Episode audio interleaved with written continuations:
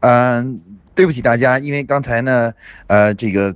呃同步上有一些问题啊，我们这个课得从头讲起了，那我就继续得从头给大家讲。呃，首先呢，今天是周四了，我们继续呢，这个上一次我们这个这一个月的讲座的关于有效制定年度经营计划这个主题的课啊，我们呃继续讲。那上次呢，我们已经上几个周呢，我们已经把这个关于如何呃设定目标，如何这个呃制定策略，如何立项，然后呢呃如何去制定预算啊，都给大家做了介绍。那么这一周呢，我们给大家介绍一下年度计划的最后一个主题，关于如何有效的来。这个建立好，呃，使年度计划能够正常运行下去的配套工程啊，配套工作，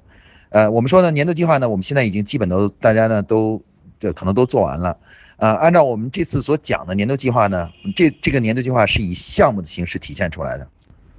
那么这个项目呢，大概是我们说可以说，呃，就基本上呢，大家可以想象一下，各个部门呢是以这个每个部门做出的那个工作计划呢，实际上是一个项目的列表啊，项目列表。那个项目列表中的每一个项目呢，都有具体的编号、名称、啊目的、目标，还有时间、预算啊，都都写在这个这上面啊。这大家可以想象一下，这是一个每个部门的工作计划，实际上就是一个项目的一个列表啊，一个列表。那么这个项目列表完了以后的话呢，然后我们这个呃下面呢，很快呢，大家知道我们就要进入到这个呃新的一年。当新的一年开始的时候，一月一号之前呢，哎，我们就一月一号以后呢，我们就开始要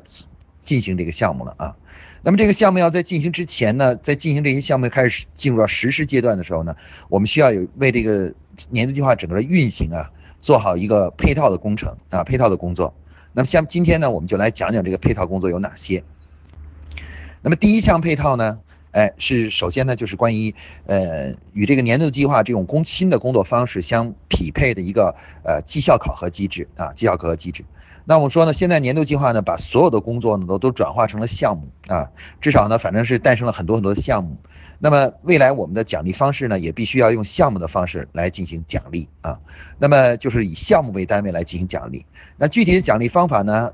一般呢有两种。一种呢，我们称为叫项目奖金制，另外一种呢叫项目积分制啊。那我们推荐大家使用的呢是这个项目积分制啊为主的啊。当然这两种方式呢可以混合使用也没关系啊。我们现在就就这个项目积分制这个配套工程啊来给大家做个介绍。那么这个项目积分制呢，它的基本工作方法是这样的，就是说，呃，我们年度计划中呢有三类项目，就是关于战略型、改善型和常规型项目。那么这三类型项目呢，基本上我们一般呢会给它设一个每个项目的总积分。比如说，通常常规型项目呢，我们会设为三分，然后呢，战略型项目会设为八分，而改善型项目呢，我们会设为十分啊，它这个项目的总积分。那么如果呢，这个当这个年度计划运行开始之后呢，啊，那么有假如张三是这个项目的项目经理啊，是这个项目的项目经理，他找了李四。王五和赵六分别是来源于不来自于不同的部门，或者有的是本部门的，有的是别的部门，反正四个人组成了一个项目小组，啊，开始运行这个项目。那么当这个项目运行完成以后的话呢，哎，假如说经过三个月左右的时间，这个项目呢完成了，完成了，基本上达到了预期的结果了，那么这个这些。呃，项目中的这些员工呢，就可以分分取呢这个项目的积分啊。总积分呢，假如这个项目总积分是十分，那一般呢，项目经理呢会获得总积分中的百分之五十。假如这个一共总积分是十分的话，那像张三呢就得到了五个积分啊，五个积分。那么李四呢，可能是。呃，李四、王五和赵六呢，因为他们承担的工作量可能不一样，于是由张三呢来决定啊，就是李四、王五、赵六分别获得多少。可能张三根据他们的工作量决定呢，最终呢是李四呢，呃是得了两两获得两个积分，然后呃王五呢获得了两个积分，赵六呢只获得了一个积分。然后这样的话呢，他们每个人他们这个项目完成以后呢，他们得到的东西呢不是具体的这个就是奖金，而是这种积分啊，一个积分。那么大家可以想象一下呢，这个奖励方式呢很有意思，就是它并不是一种立刻的啊就发钱的这种方式，它是一种呢就是把你等于是一种呃呃积分的这种方式，像我们平常那个银行的消费积分一样的进行积分啊。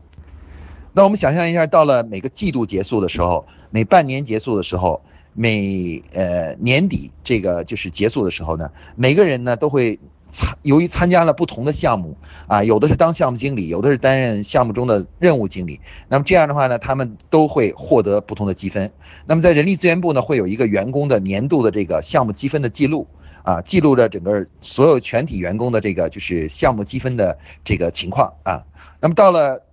季度或者是半年或者是一年结束的时候。啊，这个可以由各个企业分别进行决定啊，可以采用季度奖励啊，或者是年半年度奖励，也可以是年度奖励。那么这个积分呢，其实到最后呢，就可以兑换成奖金啊。另外呢，这个积分呢，也可以变成什么呢？转化成一个呃这个晋升的一个一个一个依据啊。比如说，我们可以到了年底的时候啊，所有的这个员工这个积分呢，都可以变成什么呢？变成变成晋升的一个模式。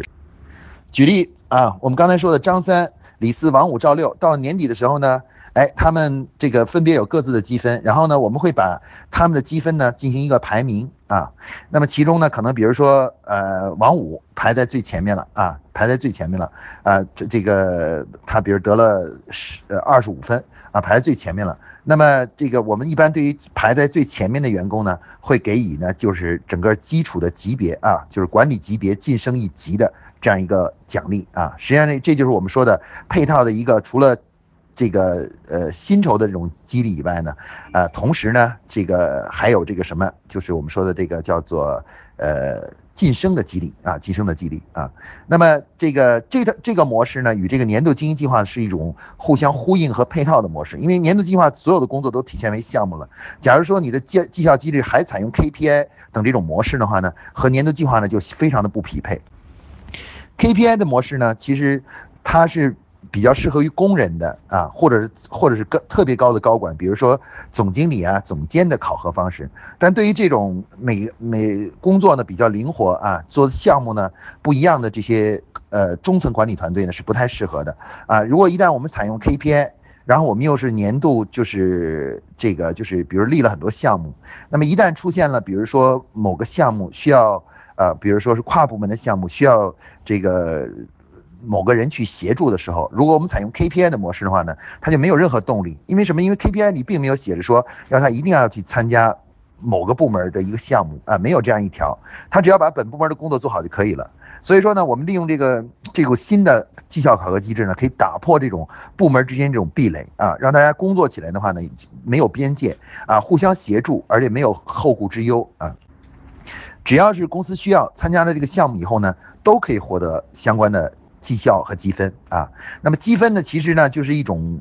一种通用的劳动回报，劳动回报，也就是说，呃，就相当于平不公司内部的钱啊。每一个积分呢，它是值钱的啊。到了每个季度的时候呢，可以基于积分呢发奖金啊。比如一你到了季度的时候，比如张三呃累积了十五个积分，十个积分，比如说，那么可能到了这个季度的时候，公司决定如果是季度发奖金的话呢，可能一分呢可能比如是呃这个就是呃五百块钱，那这样的话呢，他有十个积分，他才可以可以得到呃五千块钱的这个季度奖金啊季度奖金。所以这个方式呢，其实是可以很好的转化为奖金的方式，也可以很好的转化为晋升的方式啊。有的公司呢，甚至是呃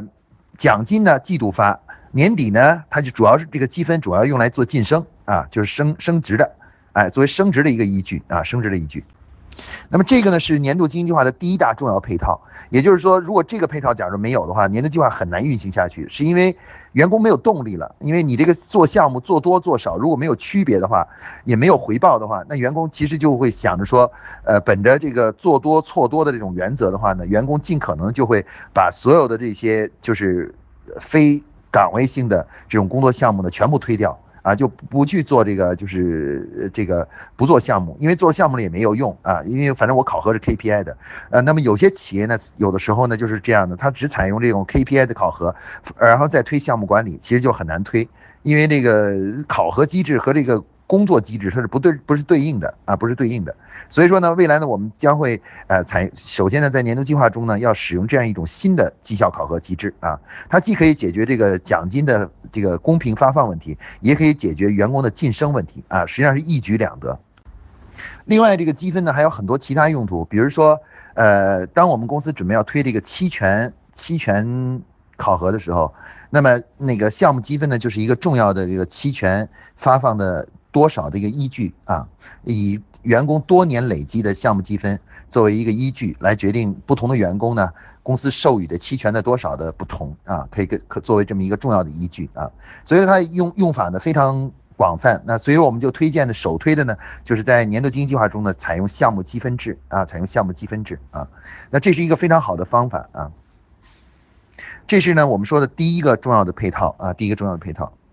那么第二个重要的配套呢，我们来讲一下呢，是什么呢？就是关于项目管理啊。那我们知道，所有的工作呢都已经被导入打打包成项目了。那么公司呢就必须有很多人来担任项目经理，有些人呢还要在项目的工作过程中担任这个主管。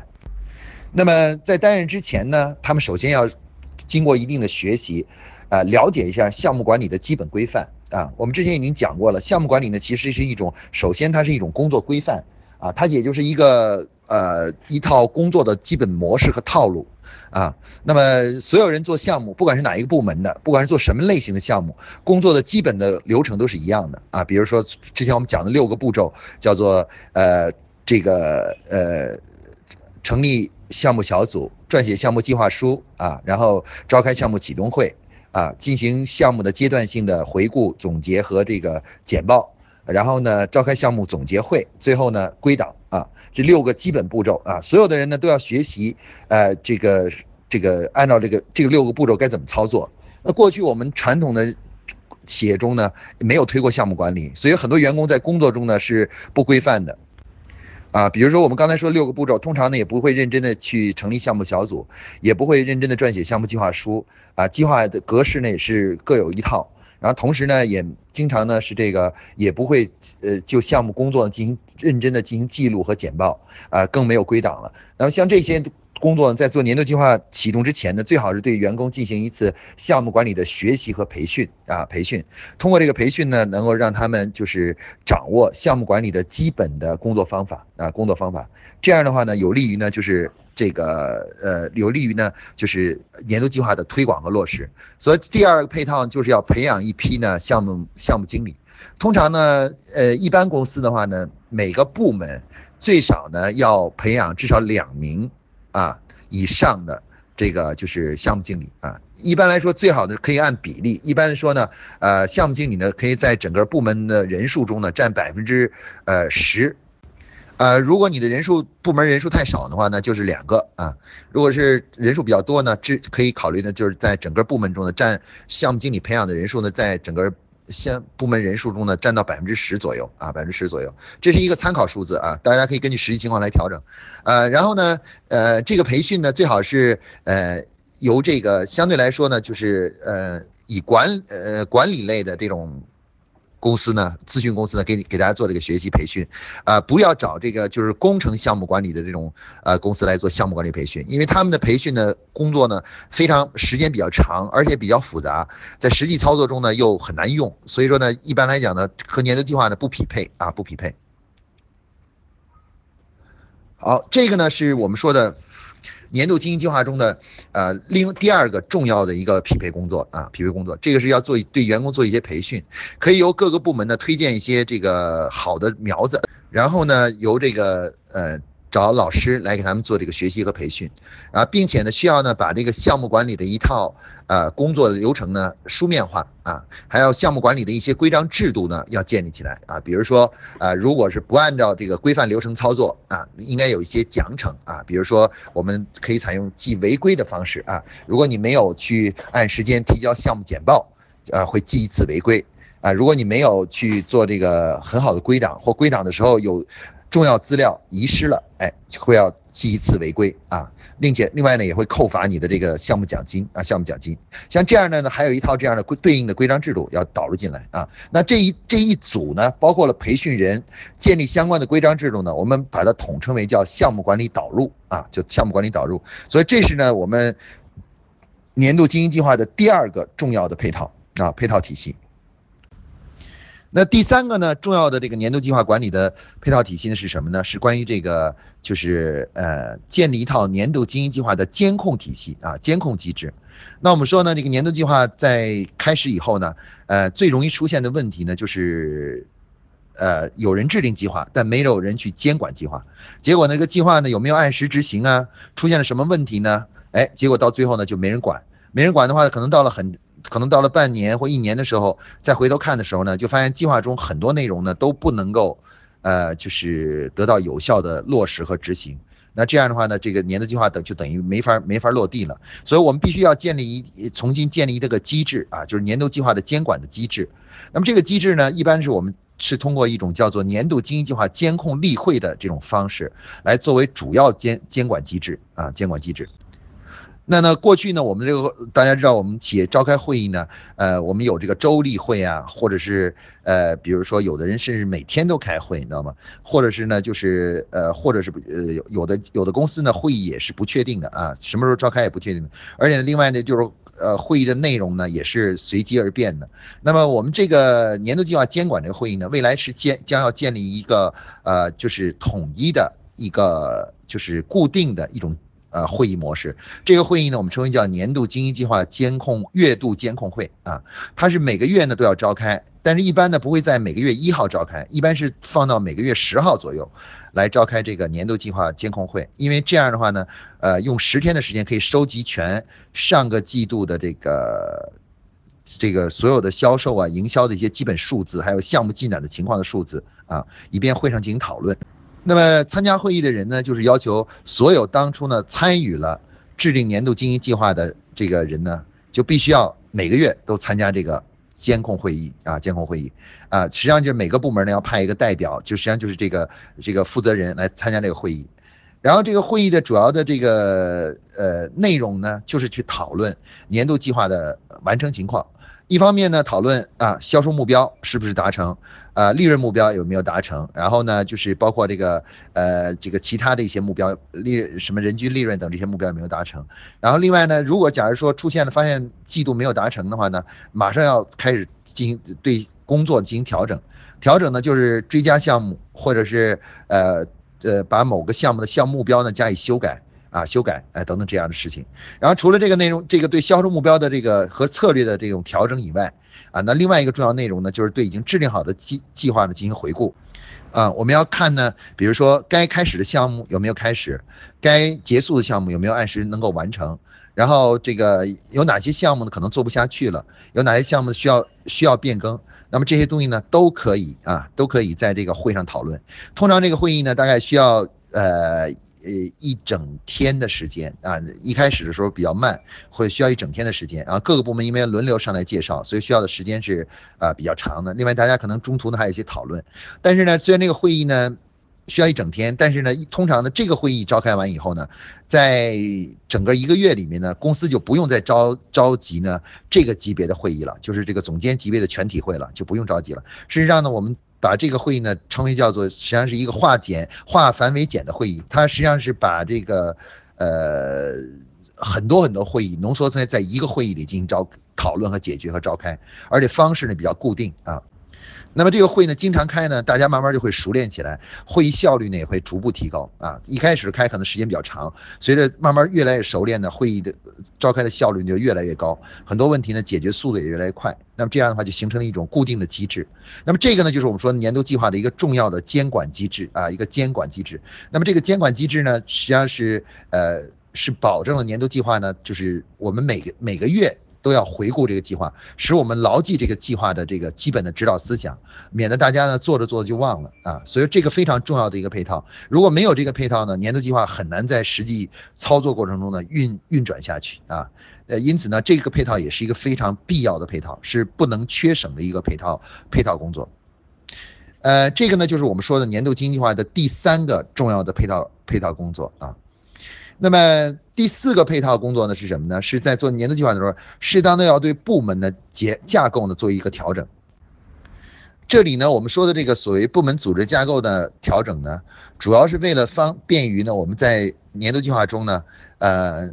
因为我们年度计划提出了一个很重要的一个工作思想呢，就是说在内部呢要形成一个就是互相支持的，呃，以营销为导向的内部的价值链。那这时候呢，我们就需要呢，把公司里面的部门呢，呃，这个名称还有它的职能呢，重新再梳理一下，把它变得清晰化一点。那我们在之前讲的那里面呢，这个组织内部的一个价值链呢，是什么价值链呢？是，呃，我们把这个整个的公司里面的部门呢，按照它的职能呢分成了呃一共分成了三段啊，就是呃四段。那第一第一个领头的部门呢是市场部啊，第二层的部门呢是研发部、推广部和这个呃叫做研发部啊呃销售部还有销售部啊，然后呢第三层的部门呢是人力资源和行政呃啊对不起呃这个第三层的部门呢是呃财务部行和行和这个呃产供部产品供应部也就是生产部门啊。然后第四层呢是人力资源和行政部，那整个部门呢形成了一个这所有的部门不不像原来是平排的，而是一个一个线形的一个队形啊。这个队形呢就是市场部是领头的，然后呢市场部呢提出了需求给这个销售部和研发部来满足市场部的需求，然后前面的部门又提给这个产供部和财务部，那他们也是满足前面的部门的需求，然后最后人力资源部、行政部呢满足这个呃所有前端部门的需求。那么我们建立这种内部的客户关系，主要是帮助我们把整个组织呢所有的力量呢都凝结一体，为了完成这个目标呢，大家能够把劲儿使到一起去啊！如果我们不不不是不建立这样一种机制的话呢，我们在工作中呢就会出现各个部门各干各的，只只对自己的部门负责，而不对整个公司的结果负责。那么这个呢，也是现在很多企业都在工作中的存在的问题，就是因为部门呢它是平列的，那这样的话，大家只是对自己本部门或是对总经理负责，但是不对整个公司的目标负责啊。这个尤其是后端部门呢，就是感觉不到，就是自己的工作到底跟营销有什么关关联度，你知道吗？关联度，而包括有时候前端提出需需求呢，他们也不会很认真的去满足。那为了解决这个问题呢，我们就要重新建立组织架构和。规范呢各个部门的职责啊，尤其呢在职责中呢要强化，就是第一本每个部门都要明确自己的客户是谁，就是内部的客户是谁，然后另外呢就是要就是呃提必须要提出就是必须要尽一切最大努力去满足自己客户提出的需求啊，而且这个呢也作为要作为部门职责中最重要的一个部分啊最重要的一个部分。那我们现在很多企业的这个组织架构啊。经常出现的问题是什么呢？第一呢，就是刚才我们说的这个四段呢，很多是缺失的。比如某些公司呢，没有比较呃没有规范的研发部啊，没有这个研发部门啊。有的公司呢，甚至没有市场部，就第一个部门都没有啊，没有。那么这种情况呢，就是我们在组织架构调整的时候，准备的时候呢，呃，配套的时候呢，要开始尽快啊，把它明确的啊，明确到底哪些人是公司的市场部，因为这是整个公司的龙头啊，龙头部门。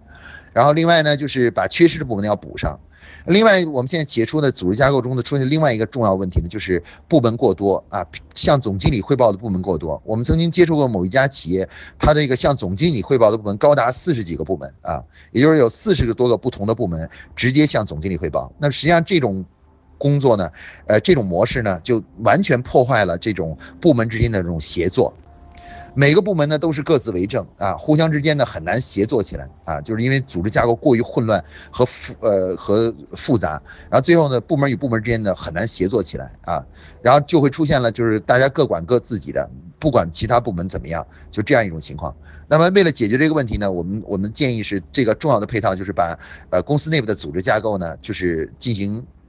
整合啊，把某相似的部门整合在一起，最终呢，最最理想的是归为呃由七个部门组成的。刚才我们说的市场部、销售部、研发部、呃财务部、呃产供部。人力资源部、行政部由七大部门组成的这种协作的这种组织架构啊，这种架构，而且要明确，呃，相互的客户关系。然后对于后端的部门，一定要告诉他们说前哪前端哪些部门是他们的客户，而且他们必须要满足客户的需求。这作为部门的职责之一，要把它明确定义成一种法定的和书面的一种职责。那么我们说呢，这个呃，这个组织架构呢，还有一个重要需要调整的，就是关于名称啊。这个名称呢，现在我们很多企业呢，这个各个部门的名称啊比较乱啊。比如同样一个职能的一职职能的这个呃工作，有各个部门的叫法都不一样啊。有的部门呢，比如像研发，有的部门叫研发，有的部门有的公司就叫设计啊。有的公呃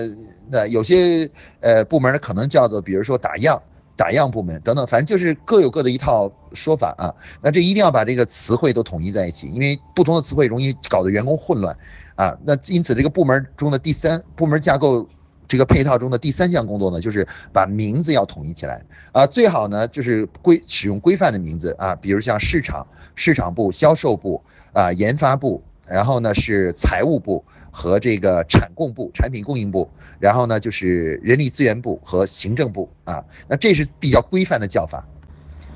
那其他的这个杂七杂八的叫法呢，尽最大努力把它统一起来。呃，一个公一个企业呢，最怕呢就是，呃，这个名呃概念混乱，就很多很多乱七八糟的词汇，你知道吧？这个不同词汇大家对它理解不同，容易造成的年度计划在执行过程中呢互相推诿、扯皮的现象就会出现啊。所以说这个配套呢也是非常重要。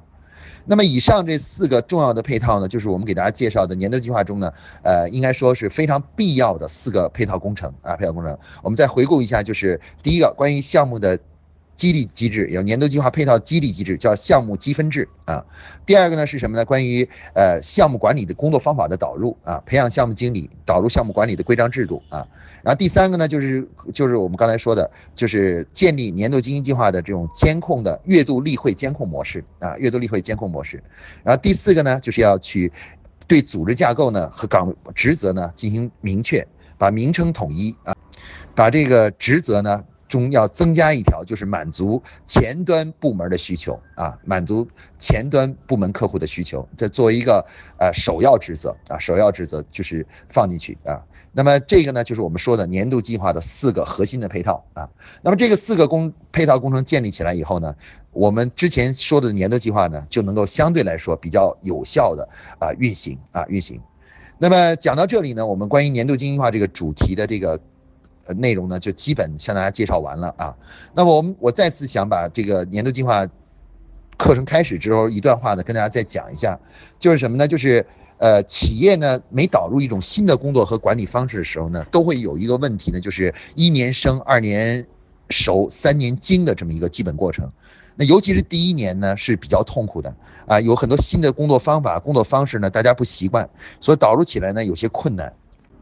不过大家不用担心啊，一般来说呢，只要过度第一年只要度过了以后，然后第二年呢，大家就会对这种方法有一个充分的了解。了解以后的话，第二年在做的时候呢，就会变得越做越好啊。包括对项目的立项啊，包括对这个项目的执行啊、监管啊啊等等，都会越来越熟悉。那员工很快慢慢就熟悉起来了。一旦形成了习惯以后呢，这个工作方法的这种优势呢，就会得到充分的发挥啊。那么这套工作方法呢，应该说是一套呃可以长期使用，而且经过理，不论从理论的论证还是从实践的论证上来看，呃，都是企业可以长期使用啊，长期使用啊，啊，基本上说可以形成内部呢形成一个稳定的管理模式啊，对于企业的这个长治久安啊，啊，包括呢让企业能够把资源聚焦在这个营销上啊，让管理呢不要成为一种扯后腿的这样一个现象呢，都是非常有帮助的。好，那么这关于年度计划这个主题呢，我们就讲完了啊。那么今呃今天的这个配套工程呢，呃也讲完了啊。那么整个的课程呢就基本结束了啊。呃，祝大家能够这个通过这种学习呢，能够呃在自己公司内部呢建立一套这样一套有效的从制定年度经营计划到管理年度计划的这么一套工作方法和工作办法啊。呃，只要加以勤学苦练。基本上呢，就很快能够掌握啊。你，呃，一旦用了以后啊，过不了多久，你就会得到很多意外的惊喜啊。好，今天呢，我们这个课程呢就讲到这里啊。下面大家可以提问题了。呃，龙同学提这个问题呢，就是关于这个。呃，年度计划中啊，这龙同学提了一个问题，就三群的龙同学提了一个问题，就关于年度计划是他认为这个策略制定是最困难的一件事情啊。那么确实是这样的啊。其实呃，整个年度计划中呢，虽然说有很多的这种格式性的要求，但是其实它的精华部分呢，还是在于生成策略。但是生成策略这个部分呢，其实呃，它关键点的是两点，第一个呢要有。要进行调研，换句话说，要有数据啊。这个数据可以是调研获得的，也可以是大数据获得的，都可以。但是一定要有一定的基础性数据啊，基础性数据。然后第二个呢，就是关于呢，一定要有营销的基本知识和专业知识。如果大家对这个营销就是的基本理论和工作方法，呃，还有专业知识不懂的话呢，营销策略是一个很困难的事情，基本上就是就是大海捞针，这个拍着脑袋乱想啊，乱想。所以说，年度计划策略制定呢，最重要的就是什么呢？第一个呢，就是呃，要建立起的一个好的调研方式，就是呃，固定的一种每年呢固定的像体检一样的这种市场调研方式。然后另外一个另外一个呢就是什么呢？就是要进行这个呃一些专业的学习啊，有包括我们今天讲的说要建立市场部。为什么一定要建立市场部呢？因为市场部就是一个专业的营销人员，他就是懂得理论。有有一定有工作方法，有实践这样一套呃专业的这么这个营销人员。那我们现在很多企业生成策略最难的是什么呢？就是因为我们的营销人员都是只是经验主义的，而缺乏专业性啊。所以大家一定要要想解决这个问题呢，只有组织这个公司里面的比较呃喜欢爱思考啊，这个有这个潜力的这个员工啊，参加这种专业的营销学习啊。只有对这个营销理论和工作方法有深入了解之后呢，才能够真正生成策略呢很轻松。那现在其实夸克呢，现在目前正在为了解决这个问题呢，我们也做了说很多努力。就是，呃，我在今年年末的时候呢，就呃开办了这个营销专家班，专门要培养一些专业化的营销人才，从这个基础的理论，像消费者行为啊、啊市场调研啊这些最基本的知识讲起，然后呢，逐步呢向深的工作的方法论讲起。它主要目的其实就是，呃，也是我常年来工作中呢一直遇到一个问题，就是企业每年到生成策略的时候呢，就是基本上是。大家就开始乱想，就东一下西一下的这么东想西想的乱想，而缺乏这个数据支持，也而且有时经常的就是赌赌博式的这种营销策略。所以说，为了解决这个问题呢，我专门建立了这么一个学习班啊。那么目前学习班还正在就是已经开始了，正在进行过程中啊。如果大家有感兴趣呢，其实可以考虑参加这个学习班啊。呃，于同学提这个问题呢，关于项目积分的这个问题，说部门给自己立了很多常规型项目的，那么这样是这样的，就是关于常规型项目这个这个问题呢，其实倒不是特别大的问题。第一个呢是，呃，常规型项目的这个积分呢比较少啊，比较一，他刚才我们说了，积分一般它的比例呢比较低。如果是正常的，嗯，改善型啊，战略型的是十分八分的话呢，常规型项目一般积分只有三分，所以它实际上就是分数本来就算它立的再多，这个因为这个比例比较低，也也是。也不会有很多的啊。另外很重要的一点就是什么呢？就是各个部门的这个工作立项啊，实际上最终确认不是这个本部门经理确认的，是所有的总监在一起要确认的。也就是说，比如说你是呃，假如说你是研发部的，你立的你立的常规性项目，最终定稿确定有多少个，包括每个工作的意义和目的，最终定稿这件事儿呢，不是这个就是研发部总监自己定了就完事儿了，他是要经过各个部门总监。一起最后确定，也就是换句话说，公司不管是哪一个部门的这个日常项目，最终呢都是由大所有的总监一起讨论，共同确认的啊，确认说这个项目是必要的。所以在讨论过程中呢，如果你立的过多的话呢，其他总监就会考虑到这个部门平衡问题呢，就会要求你合并，要求合并啊。只有经过了所有的部门总监共同同意的情况下，那你这个部门的常规性项目呢，才能这样去定稿。啊，所以说这个问题呢，一般是通过这种方法来解决的啊，解决的。只要是要求各个部门总监共同来确认、签字确认呢，就基本上可以避免这个问题啊。呃，于同学提这个项目积分看作是项目的难度，呃，基本上可以这么理解。对，这其实项目积分呢，其实就代表了这个项目的操作的综合性的呃复杂度。啊，复杂度，它不仅它其实不光是复杂度了，其实还是包含了就是它的这个工作量啊。其实这个项目积分实际上是工作量和工作难度的一个复合型的一个一个指数啊，就代表了这个项目的工作量。所以在做年度计划的时候呢，就必须要每个项目呢，就是这些项目呢，就基本上要把它的这个项目积分确定下来，也就是确定好它的难度和复杂度。啊，那一般来说呢，这个对一般性项目呢，我们就不要再单个去讨论它的难度了，而只对这些，比如说今年发生的一些重大项目呢，去单独讨论。对于一般性项目，就按照我刚才说的，普常规型的三分，呃，战略型的八分，然后那个改善型的就是十分，特殊性项目呢可以单独讨论，分数可以自定。呃，至于这个计算公式呢，我在这里讲就不好，不太好讲啊。实际上这是跟呃项目的这个。工作量，还有难度，还有呢，它的这个叫做不可控性，就这三个因素有关。实际上，整个项目呢，那这个系数呢，实际上是这三个因素的一个乘积啊，是一个乘积，就是它的呃工作量啊。不过这个工作量是管理的工作量，管理的工作量，呃，项目的呃技术技术复杂度，然后另外一个就是关于跟它的这个就叫做呃。它的这个不可控性，就是说有些因素是不可控的啊。如果所有因素都可控的话呢，它就比较简就比较容易。但是一旦因素不可控呢，就会变得很难啊，很难。所以这三个因素呢，决定了这个项目的这个这个系数是多少啊。至于这个具体公式，实际上就是这三个系数的一个乘积，就是就是它的这个最终的难度系数。对于一般的小企业来说呢，这个一般这个公式最好不要使用，因为使用这个公式的话呢，使得管理的工作量会加好几倍啊。那对于大企业来说呢，建立这样一个公式呢是倒是有必要，因为大企业呢为了能够让管理更加公平，大家内心呢，呃各个部门之间更加。呃，和谐啊，就和谐。那最好建立一个量化的这么一种机制，让每个工作的呢都是说的清清楚楚的，这样大家就不会有抱怨。所以说呢，就可以用。所以这个要根据大家根据自己的企业实际情况来决定是否使用这样一个项目难度的计算公式啊。